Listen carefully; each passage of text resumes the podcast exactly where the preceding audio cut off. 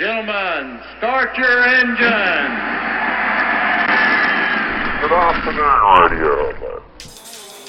For those who don't know, Radio Hotler. Thanks for coming and making time. It's on everybody's mind. For those who don't know, there's a big shebang. Sorry about that. Diabolical technical goodies. Radio Hotler. Oh, cheers, boys. Cheers.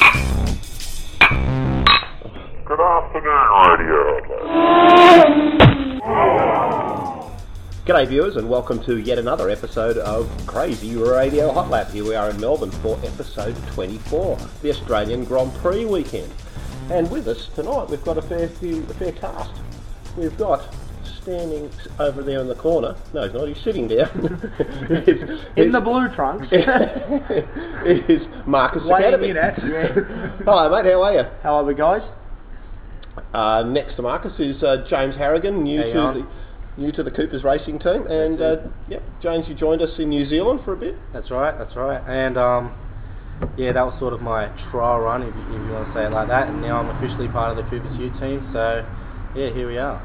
Absolutely, and we'll talk about your excellent performance last weekend in Adelaide. Also Rowan Pinder, a good mate of mine, who's just done a Classic Adelaide last year and has been very kind to be the hospitality host this weekend. And putting me up at the huge condominium. That's right, moved into North Melbourne for a short period of time while the GP's on. It's amazing how fast I can trash that house. And a very old mate of mine, Jowie, who's down here in Melbourne, who's a definite revhead and bought himself a couple of new toys recently. Welcome to the show. Mate, thank you very much. It's very, very good to be here. And looking forward to a bit of fun and silliness for the next hour or so. There will be a bit of fun and silliness, and I've noticed that already that you're on form by saying you buy the drinks and I'll buy dinner, because it always ends up being 10x more for the drinks. And speaking of drinks, what are we all having this evening? Jowie, what are you having, mate? Cooper's Pale, fine drop, and enjoying it very much. You'll be after money from Glenn in a minute. Rowan, what are you having? I've gone Japanese. I'm on the Kirin. Marcus? Well, because it's a big weekend coming up, we're on the dry ginger ale with a slice of lemon. Wine, actually. Hard stuff. We're on the hard stuff. You have got that gay sponsor. Stop it, Johnny. And James, what are you doing, mate? What are you having? I'm on the Cooper's Premium Light, the new product out. Pretty good. Even though you're racing tomorrow, it's okay to have a premium light, and that's usually good the night before a race, along with a good and old... still be competitive. Good old bonk. Well, we are racing Utes. That's right. It's a mandatory case of VB. Cooper's in the back of your rig. What about Bundy? What about the Bundy? If we're all racing Utes, doesn't Bundy go with Utes? Well, that's when we go to Deniliquin, when we do Bundy. Right, I'm with you. And I've sneaked off to Singapore for a round of Tiger beer, which is very nice. Well, it's been a big weekend, hasn't it? I mean, in fact, I can't think of a time in motorsport where we've turned into motorsport gypsies.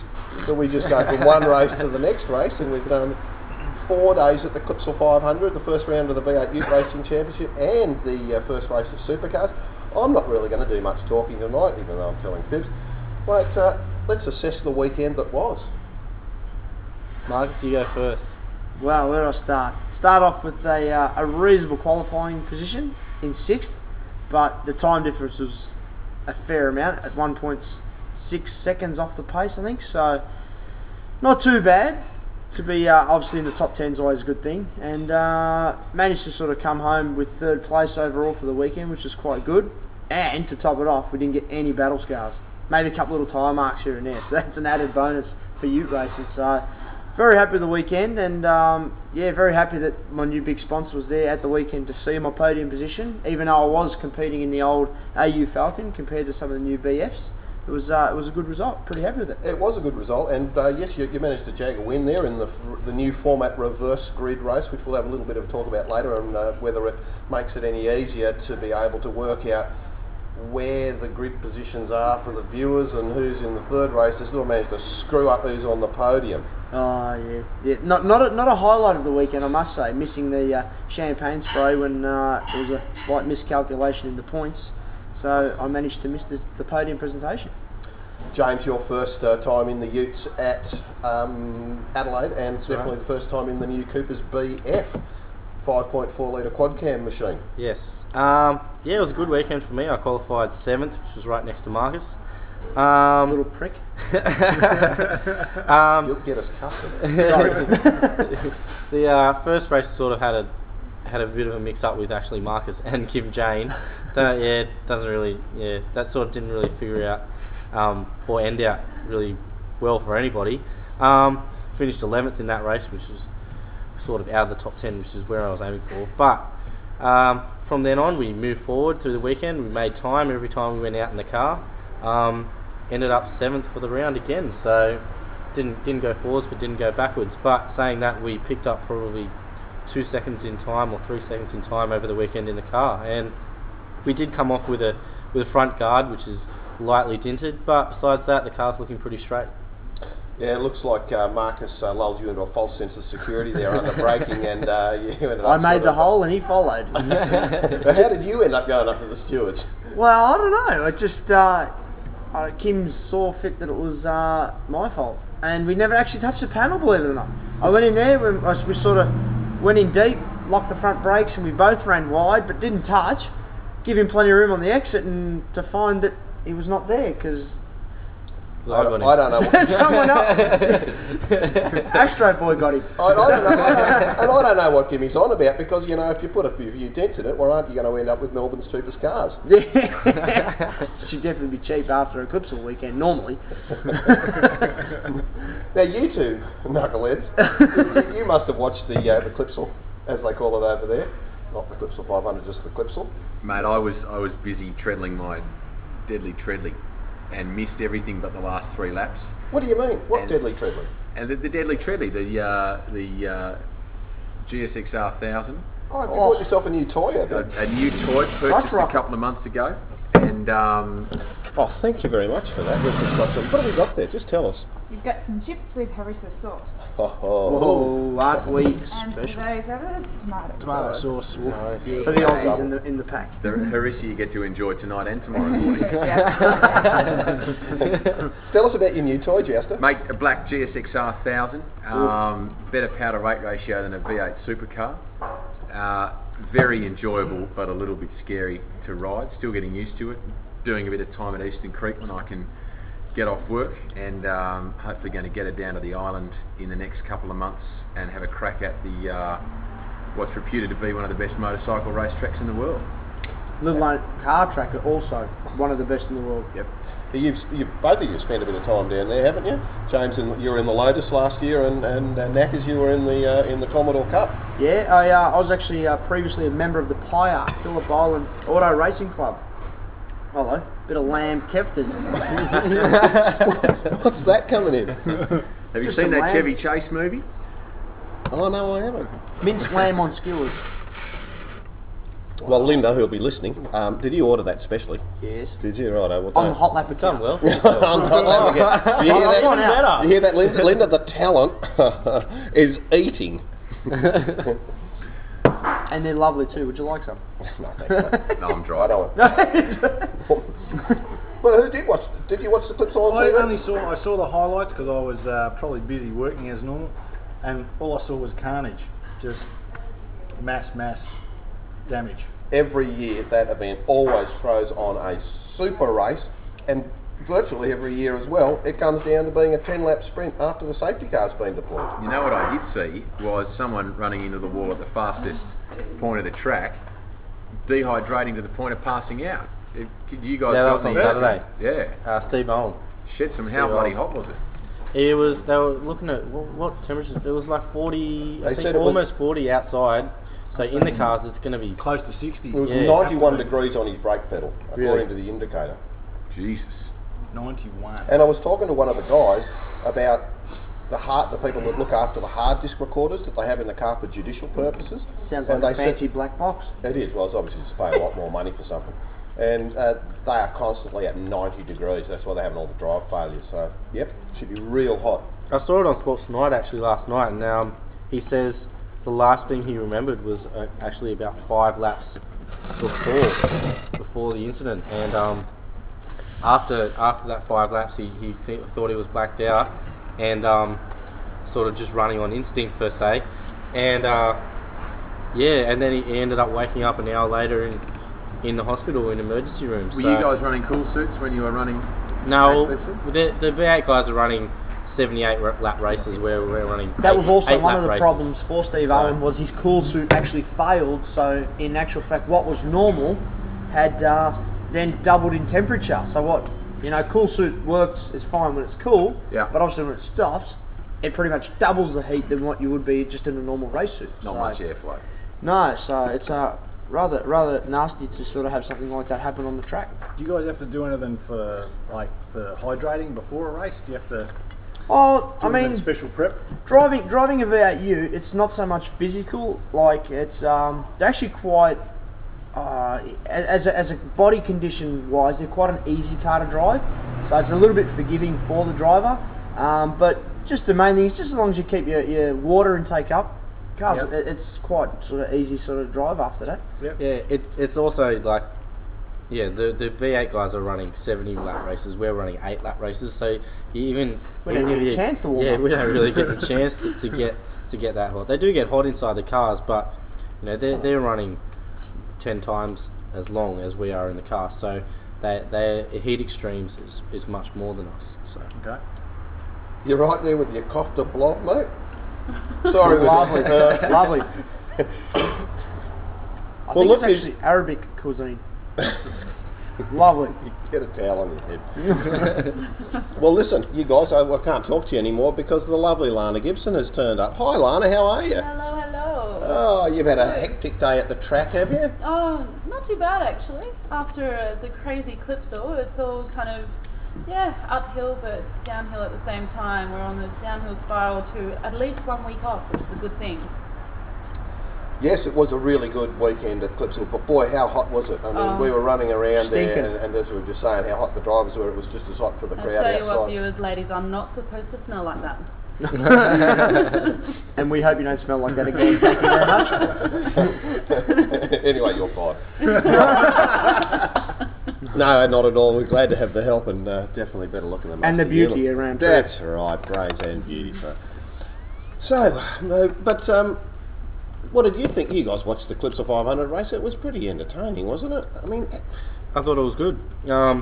New guy, Jowie Wincup, on the podium for the first time, so that's adding that extra sort of level of competition into nobody really put him as a main game front runner. They thought he was going to be up sort of in the top 10, but nobody really, I don't think, thought that he was going to come out with the win, which was fantastic to see. A new face on the podium. Well, I can tell you that there was one person who thought he would be on the podium, and he's definitely happy he is. That's Alan Simonson. I was talking to him this morning, and having got the Triple Eight gig, and really not knowing whether he's going to be with Lowndes or with Wincup or paired up with Lyons, Richard Lyons, the Japanese GT, 2004 Japanese Super GT and Formula Nippon champ. He is going, well, it's clear that the engineering on both cars is exactly the same. So that's really good, because how often do you see a sister car getting, the used toilet paper? Mm-hmm. Yeah, that's exactly right. I mean, in defence to the other teams too, Stone Brothers, for example, they've back-to-back championships in two different cars, like Marcus last year, or Russell last year. Different branding, though. And so when you've got different branding, you know that there's going to be budgets out there to keep those brands in there. Oh, that would be my reckoning on it, and butt in at any time, Jowie, if you've got some ideas on all that sort of stuff. But when you got two better electrical cars, it's pretty hard to you don't want one to look bad, and that's it's good to see that consistent engineering. Yeah, I think they've got the Triple Eight racing heritage behind them too, so they've come from a good origin, and Triple Eight wouldn't be out there to muck around. They'd be out there to win. I'm just surprised at the ProDrive cars. They're really, I thought this year could be a year where they could come forward, and Jason Bryant just didn't have a good weekend.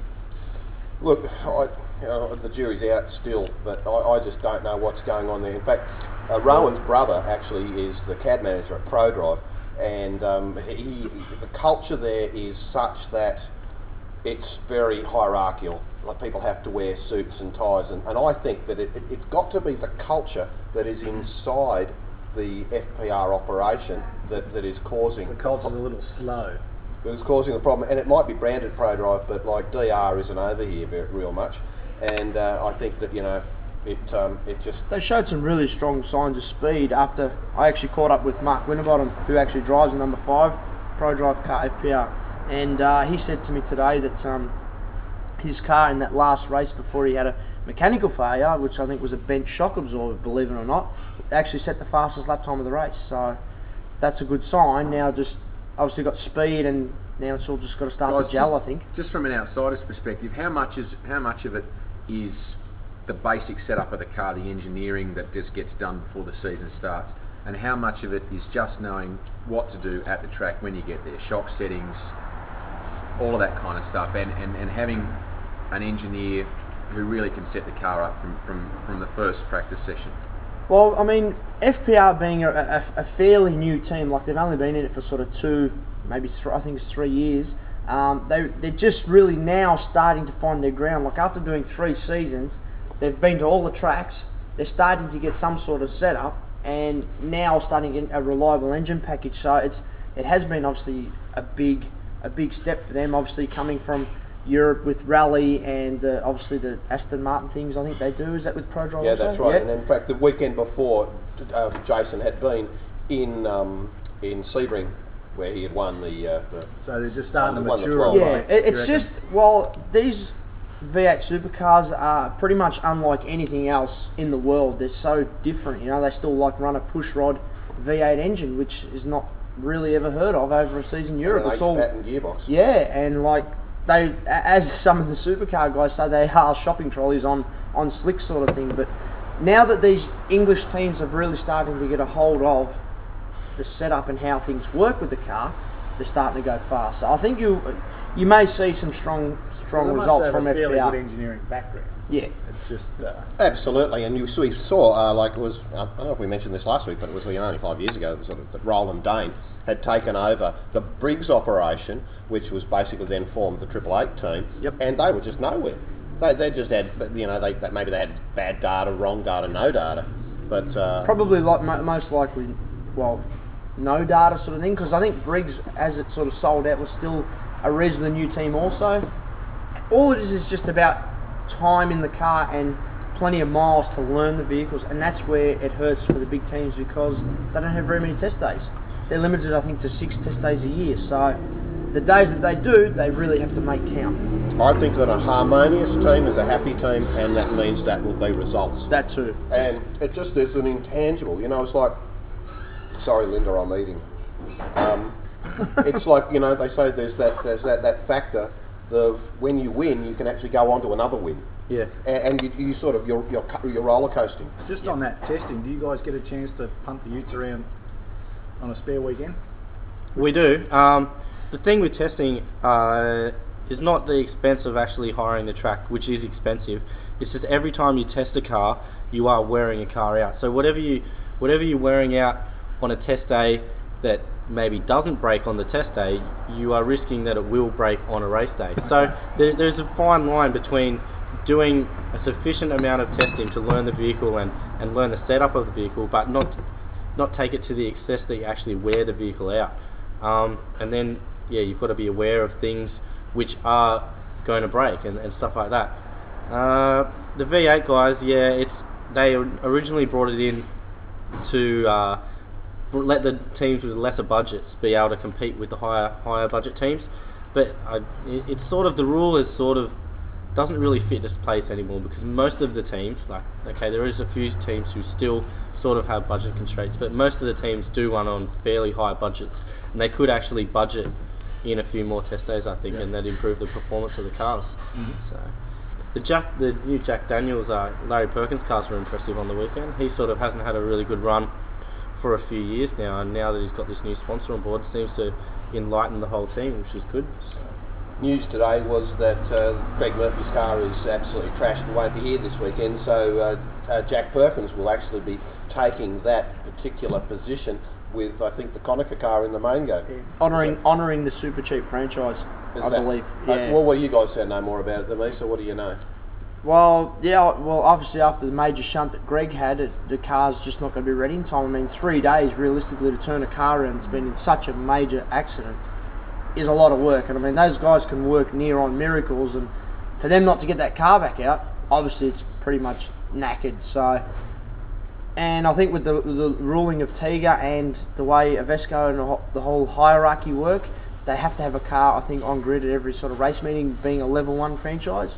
Not 100% sure on it, but that would be why there's a car in the place of Greg Murphy, because it has to be there. I believe there's a fine if you don't present a car, and yeah, there was a few teams actually tossing up whether to pay the fine, and then the cars will be prepared and fixed properly, or sort of do a half bodge job. Like Courtney's car is actually a bit of the chassis of Marcus's car, which they built for him last year, which he didn't want, with parts of the car that he ran with new parts brought in, so it sort of pieced together, like jigsaw together from actually two cars, and then other various pieces brought together, because the actual chassis which he ran at Clipsal was completely pretty much bent like a banana, so there was no chance of getting that running again. But apparently he is going to run on the weekend. But yeah, there were a few teams tossing up the idea that it might be better off just paying the fine. I suppose I was a little bit surprised on James Courtney's pace. I sort of tended to think he would have been a little bit further up towards the pointy end.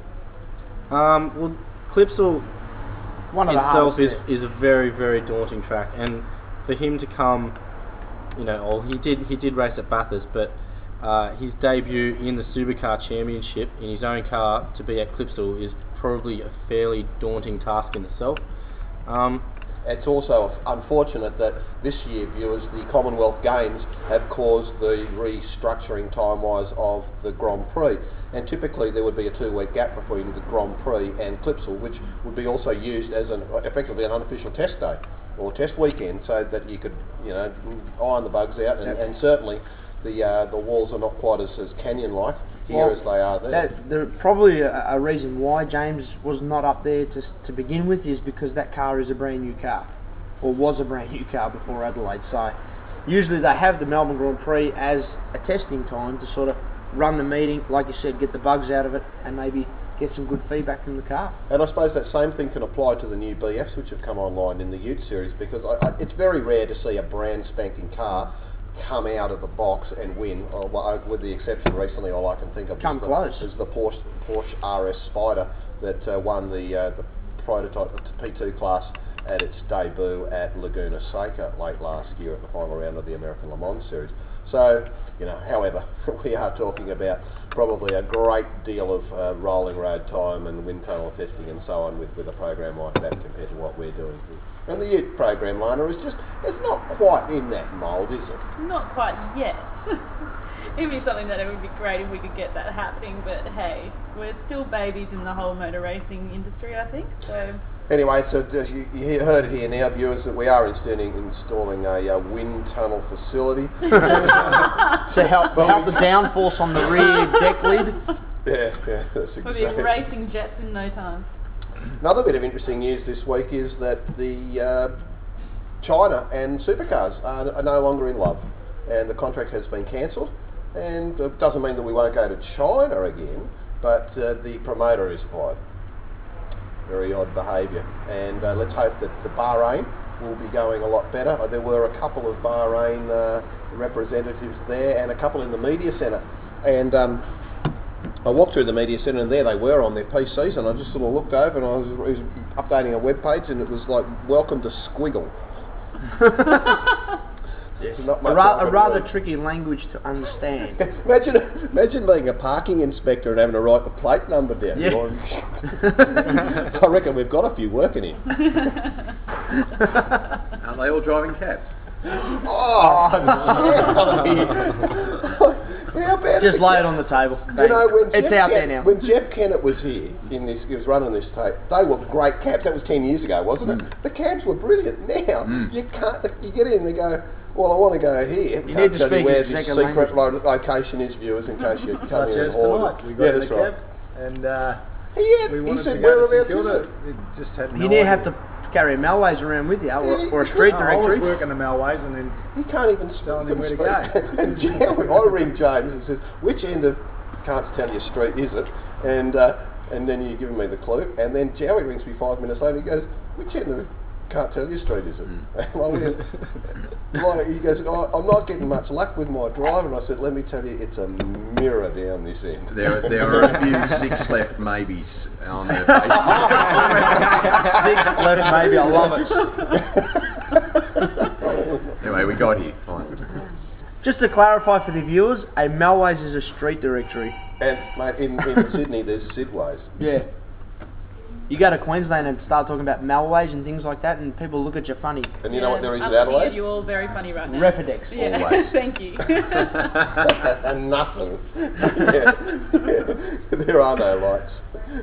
But look at the traffic here compared to like moving around the Clipsal 500. It's much heavier duty.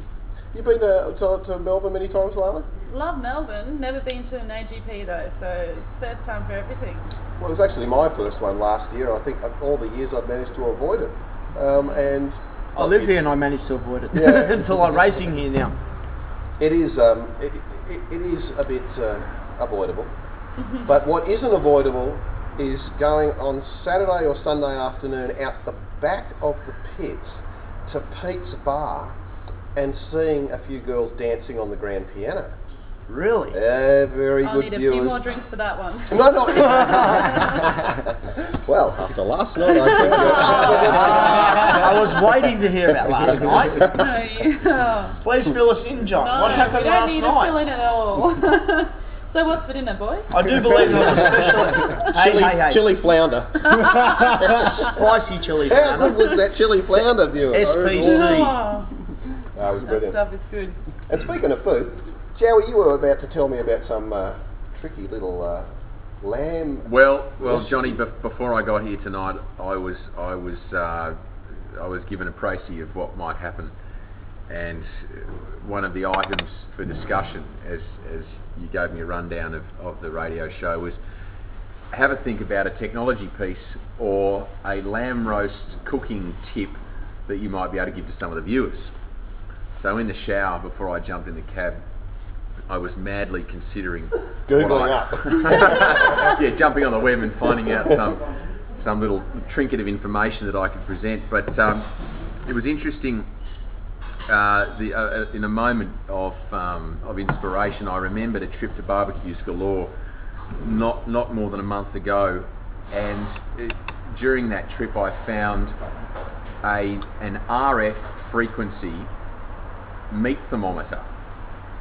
Right. The basic capability of this device is that you can then stick a piece of metal in your lamb roast and to within a range of 150 metres be in the pool drinking a beer, in the shower tubbing yourself. Or at the fridge grabbing another cool Cooper's pale ale, and you can be constantly updated on the internal temperature of your lamb roast. So this is exciting stuff. Viewers, head down to Barbecues Galore. It's a Weber, a good Australian company. It's a Weber product. I think it's about $60 or $70. It's the best bloody barbecue tool I've ever seen or heard about, because as much as I love sitting around the barbecue talking crap, sinking a few schooners with the boys, with the Coopers, it's nice to have options, as they say, and this little device does that for you. So that sounds like a super device. We better get one and roadie it over the weekend.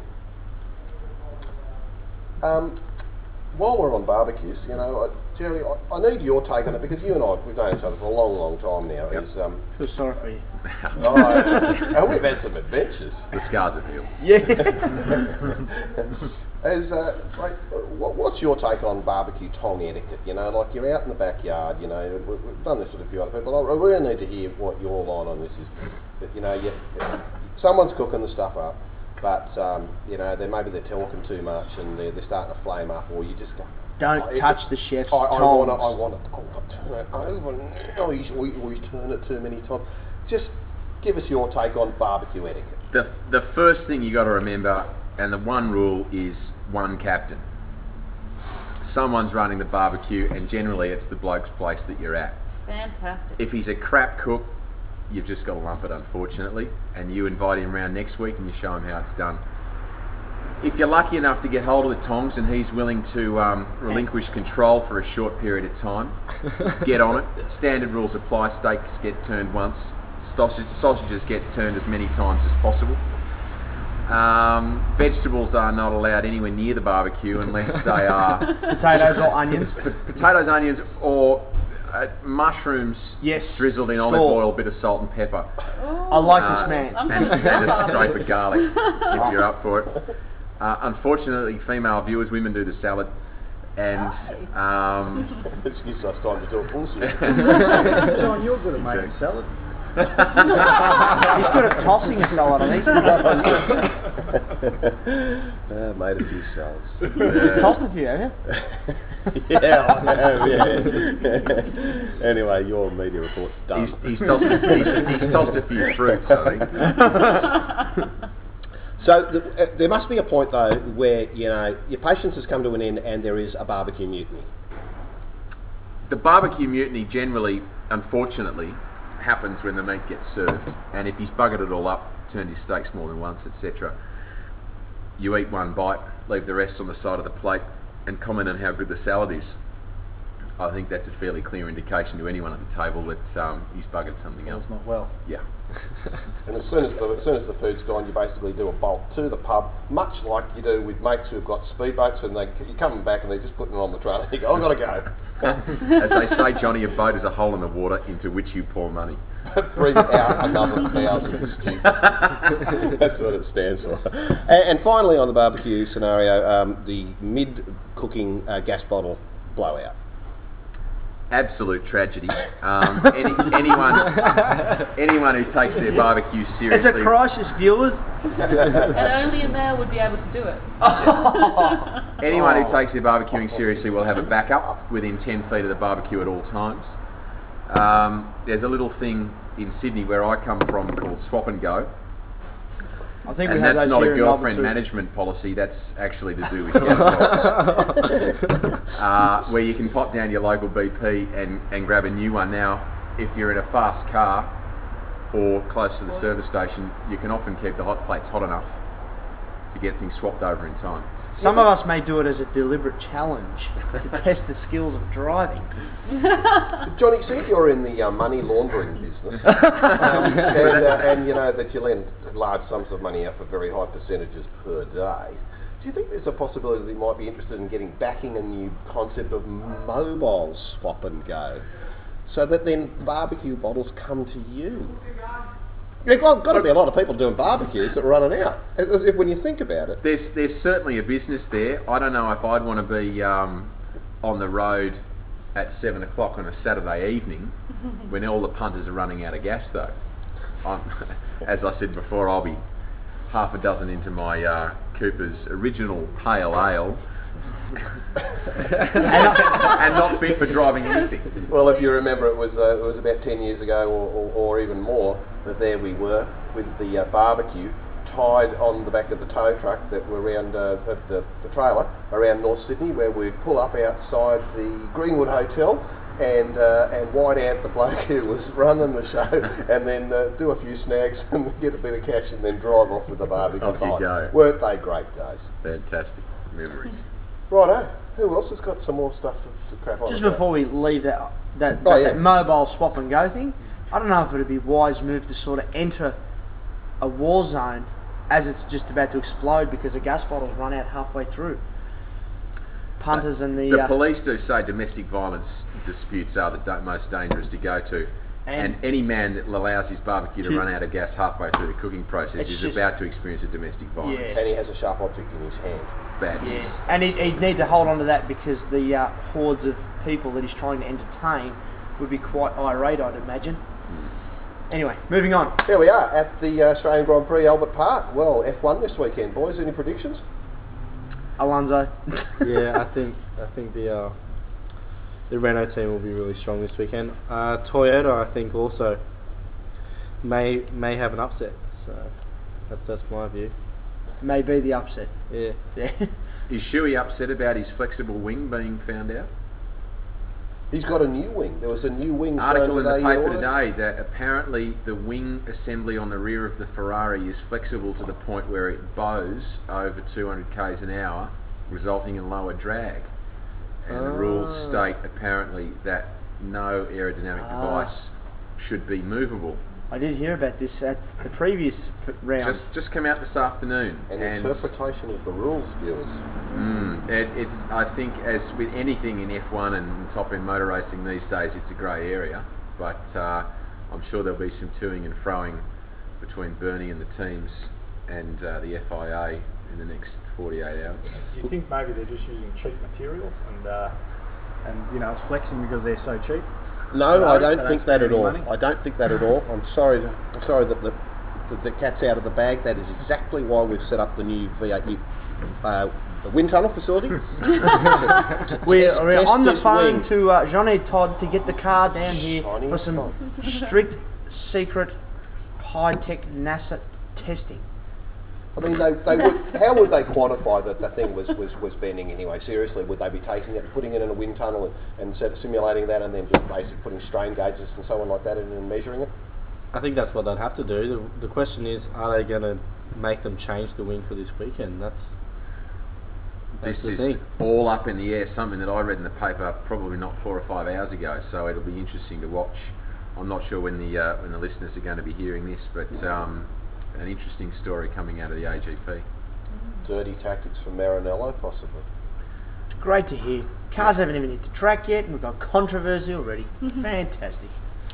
Well, we've got a pretty busy day tomorrow with the V8 Utes. It's quite an interesting combination. This is one of these events where you don't get the program like this usually. We've got practice qualifying and the first race all in one day.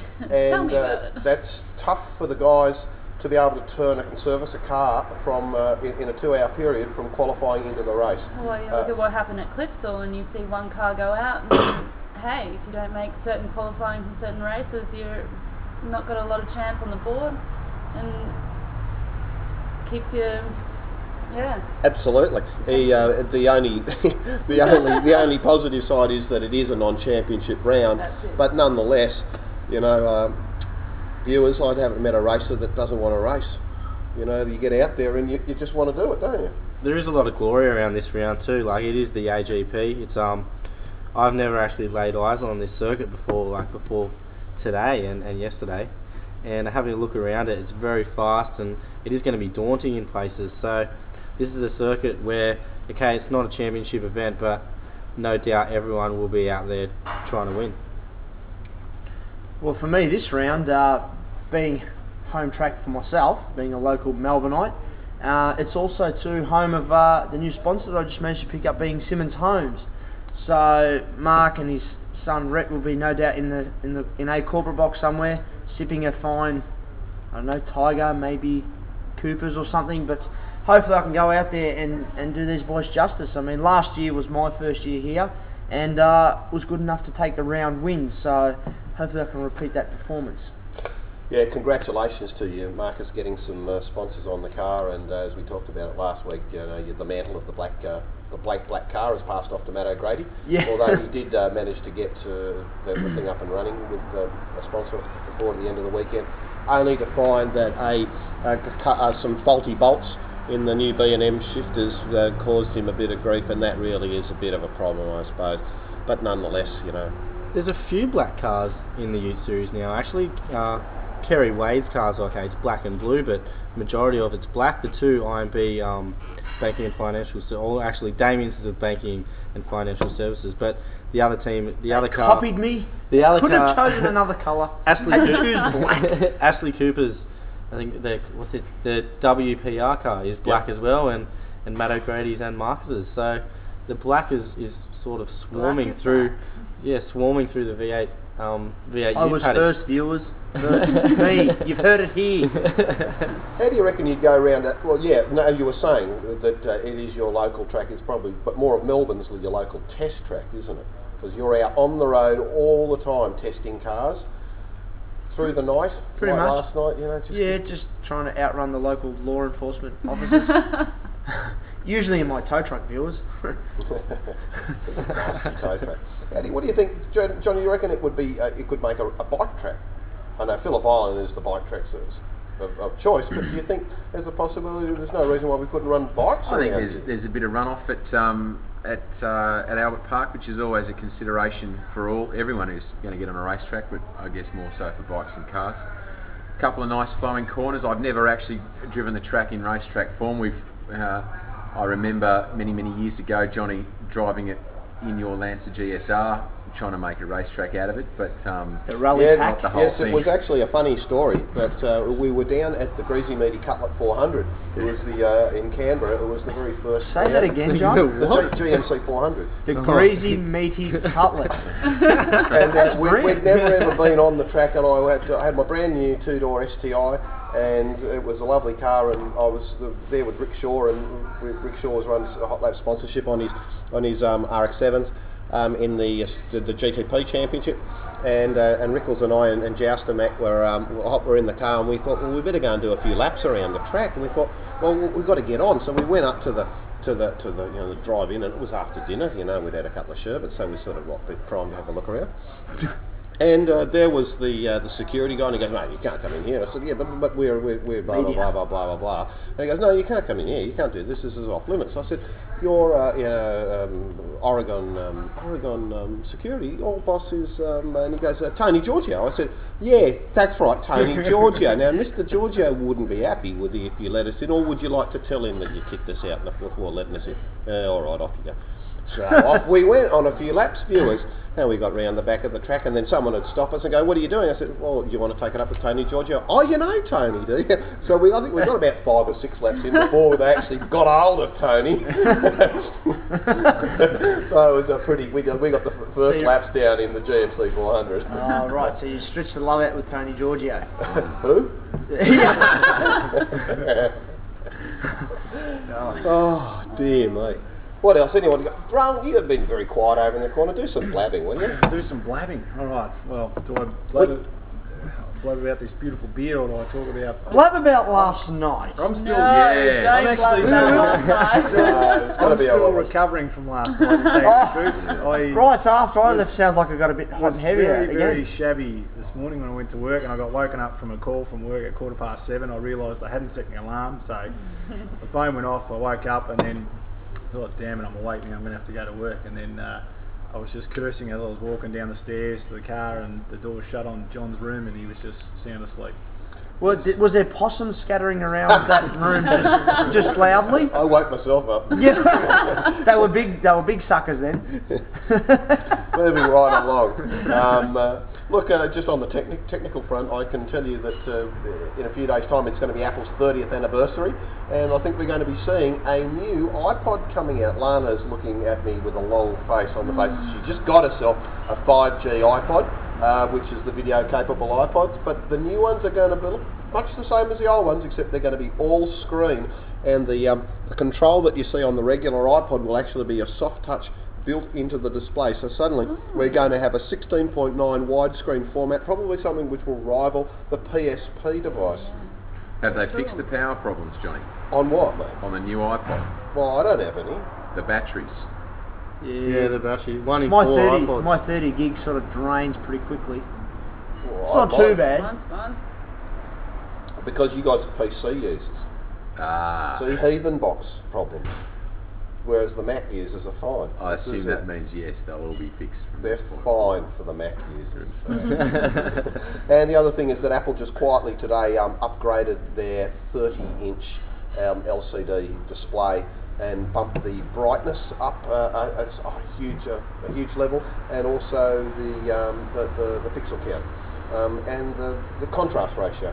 And that probably has come about because Dell released a new 30-inch widescreen LCD for the computer, 2560 pixels by 1920 pixels high. Huge format, yeah, huge. It's about the size of this coffee table. And geez, if you can't see that, something's wrong. For well under $2,600 Australian, and I just think that's just awesome. So who knows what's going to be coming up in the next few days.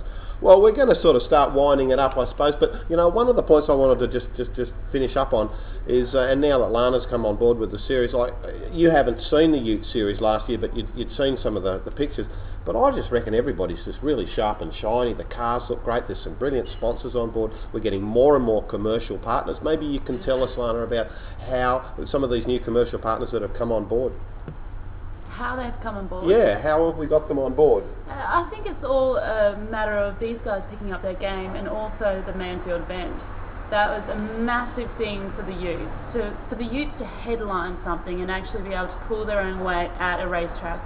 A massive thing for the series and for the future of the series. And also, hey, let's face it, we've got a huge TV package this year as well, thanks to Channel 9 and Fox Sports. We've got all that coming through on the website very, very shortly, so keep your eye out on the website for all the TV packages that are coming out. Everything's happening, and everybody's starting to really get on board. The youths are looking good, the boys are starting to shape up and get out there with the punters and get out there and do some more interviews like this. Go. Punters. Wasn't there? Now that reminds me of someone who hates punters. Who hates punters more than anyone else? Am I allowed to tell this story? Absolutely, you are. You and I, sitting in an Adelaide pub, what, 2, maybe 3 years ago at the Clipsal. The General Havelock, which we were at last weekend, which was sponsored by Cooper's Pale Ale. And, great pub, the old Havy. Yes, and James Starr down there, I might say. That was fantastic. I saw the photo of you and the girls. We'll come back to it. Hold that thought, Joey, but I do have to... I have to say to James, mate, you're on Simonson's shit list. Oh, really? Yep. He just he said, well, yeah, because he went, what's that guy in my car? Yes, we had the Ferrari 550. Simons is running every tin top series in the world, pretty much. Yeah. But we had the Ferrari 550 GT that he had won the Bahrain GT Festival with David Rabbit right there out the front of the Havelock the other night, and it's a pretty good piece of kit. Very nice looking car. So James was in it. Mate, tell us what your impressions of the car and how much you think it will how much better it will go with a shorter name like Harrigan. Yeah, I think that's worth at least half a second. No, I don't know. Yeah, that'll be a fantastic car to drive. Sitting in it was unreal. It was actually a little bit depressing sitting in it, because it's one of the, it's like I sat in it and I'm thinking, oh, this thing's great, but then I actually never got to turn the key over and never got to go for a run in it, so it was kind of a little bit depressing in that sense. But no, it was a good car. If the opportunity came up that I could drive it, oh yeah, I'd get straight into it. Well, it's good to be associated with a brand that actually does have an international flavour and an arm in that sort of racing. And Glenn Cooper is very, very, very adamant about maintaining the relationship with premium racing categories, specifically sports cars, which then sort of flows on to the premium quality beer that he manufactures there. And what did you think of the new lager? Fantastic. I love it. Very good. And it's even better on tap. Mm. So you're having one right now? For any publicans listening out there.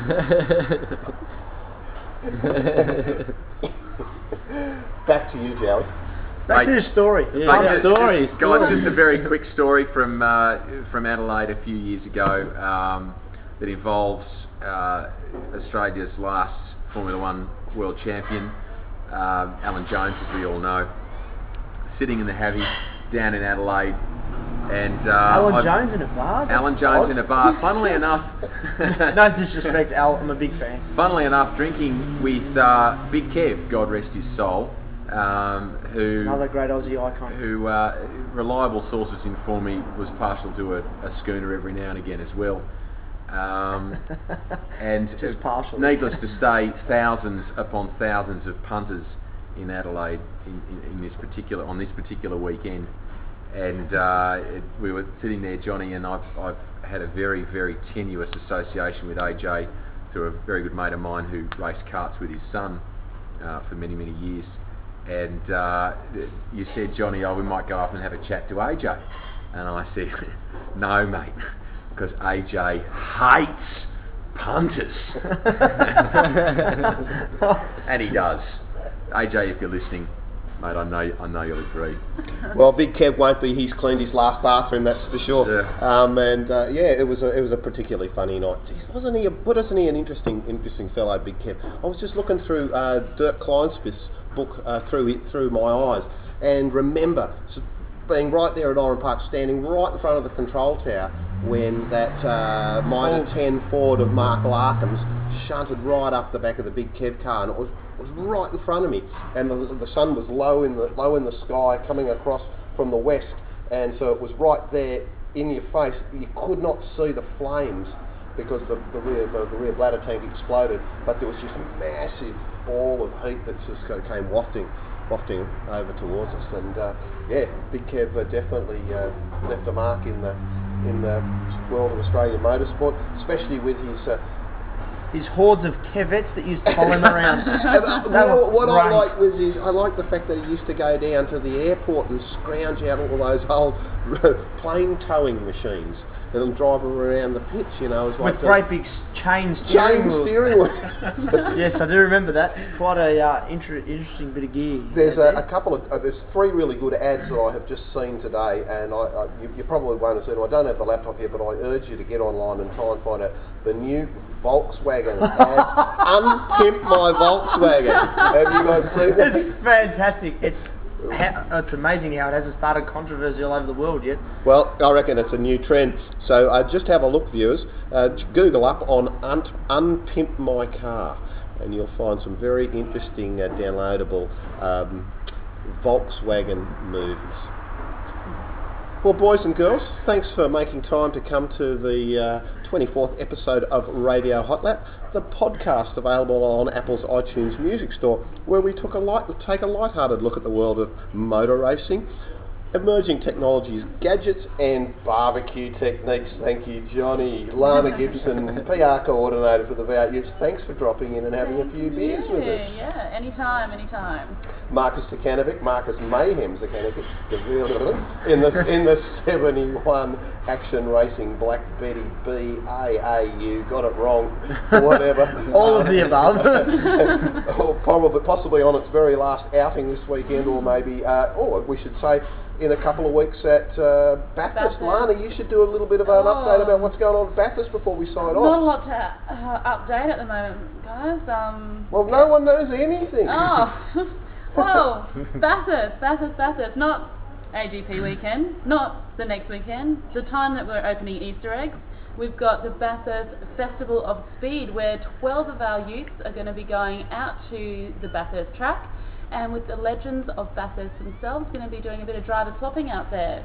So get behind it. First time, James O'Brien getting on board, trying to organise something a bit different for Australian motor racing.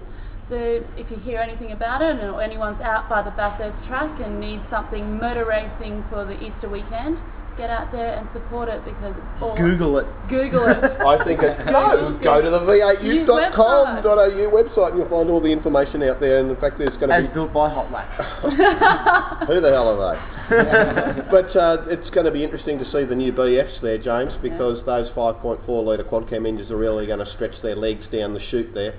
Should be good. Got some pretty interesting old drivers there. In fact, Kevin Bartlett's going to be there, and he never thought he'd drive another race car, let alone back there. And just today I hear that Bo Seaton will be joining Glenn's dad. Yeah. Yep. I remember years and years ago, Bo driving around there in Capri's. Who else have we got in the legends? We've got our own driving coordinator, standards coordinator, Andrew Medicki. Yes, he'll be teaming up with Jack Elsgood after white-handing you on that project. I believe Bob Holden is out there. Yeah, Bob Holden. He'll be laughing. Kerry Wade, there you go. We do hear that Skippy Parsons, two times Bathurst winner, is out there. Didn't we have dinner with Skippy in Tassie? We did. Skippy's actually taken part in some of driving of my second Commodore Cup car, so it'd be interesting to see how he goes. Ah, excellent work. Well, there you go, viewers. James Harrigan, James Astro Boy Harrigan, in the number 46. Here he comes to save the day. Well, you might hope so. Yeah. There you go. James is on board there, and he's thanks for I lost the plot. thanks for joining us, Rowan don't have a middle name, Pinder, but we'll think of one. Thanks for coming on. And thanks for inviting me. It's been a great night and it's been good fun, and I'm looking forward to really giving these Coopers a real nudge now it's all over. We're going down the deer a long run. And Johnny Joust and Matt Howie, great to catch up again, and you're ready to buy dinner. We're going somewhere expensive, teppanyaki, I reckon. And I'm polishing up the credit card. Thanks for having me. They don't have beef blobs down there. All right, viewers, thanks again, and look forward to seeing you next week on episode 25. But just one final thing before we go, Lana, it's just important to know that we've actually did launch our episode 1 of the V8 Ute podcast featuring Marcus Academy. Getting bashed by Jackie Osgood. Putting on Cooper's Girls. It's all there. Oh, that's what we'll bring up next week, viewers. We'll do a bit on the Black Betty and the beautiful girls that are going to be lying on top of it on the AGP. Jonathan, I'm really excited, Mum. If you want to know where to get it, well, if you can get this, then you're already up to speed about how to get podcasts. Just go to that search window in there, type Utes, and you'll find it. Night, viewers. Night. Ciao for now. See ya.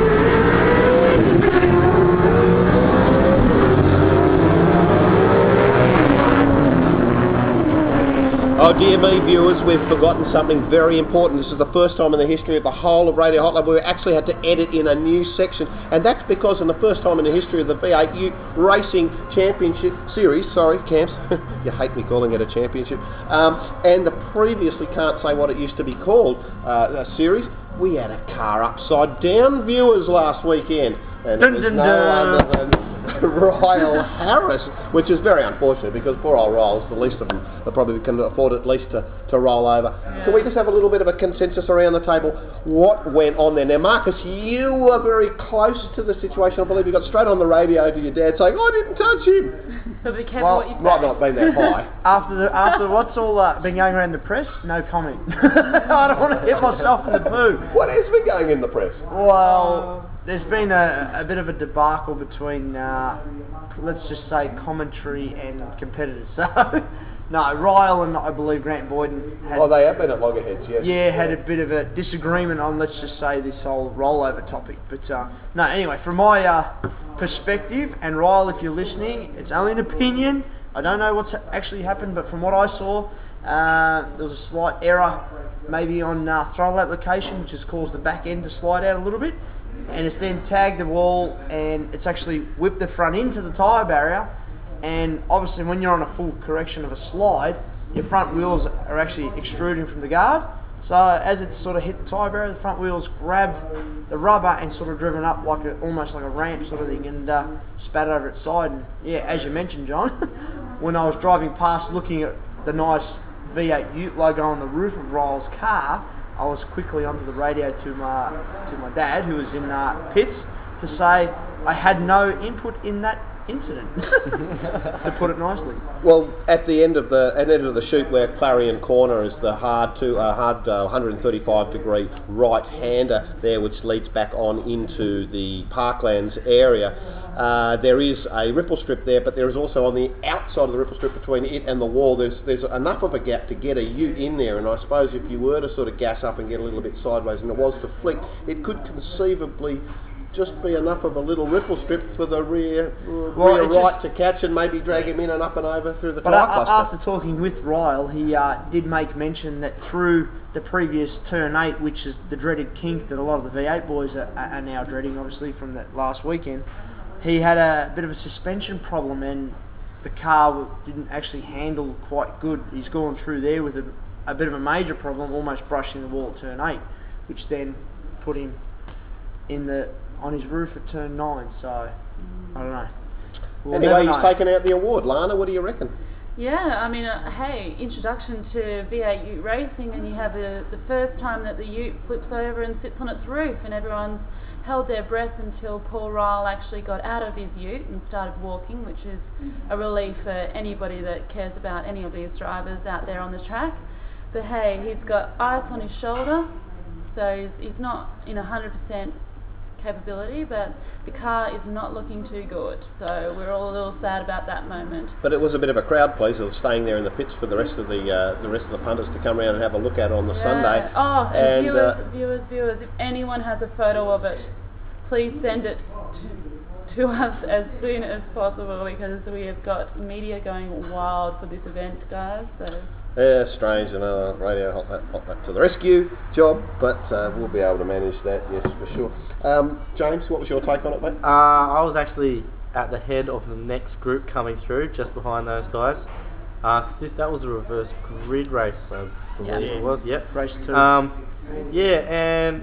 I didn't really see too much of it. I saw that the group in front of me, a lot of the people jumped on the anchors pretty severely, and so I thought that it was going to be some kind of incident around the corner, but that was not exactly what I was expecting. This was the first time that that one of the Utes has gone over, and it wasn't one of the things which I was expecting to see in the first time that I got into a Ute and drove. So I was just lucky that he came out alright, and hopefully he can later in the series get back into a car. A true baptism of fire for you in the Ute series, seeing that go, what is going to be going on next? After speaking to Ryle's dad, Ken, it's actually interesting to know that as the car was in its motions of rolling over, Ryle too was also on the radio back to pits saying, "Dad, I've got a suspension failure," as he's rolling over onto his roof. So, Houston, we have a problem. Yeah, Houston, we have a problem, and he's in the motions of rolling over and he's skidding down the road on the roof, strapped in upside down, talking to Ken on the radios. Just like that old problem where you had an electrical issue where after the Conrod had gone out through the side of the block and off the alternator. Taking the over. So there you go. Well, viewers, there you go. Just another little annex of episode 24. And, see you later, everyone. See you later. Ciao for now. Bye.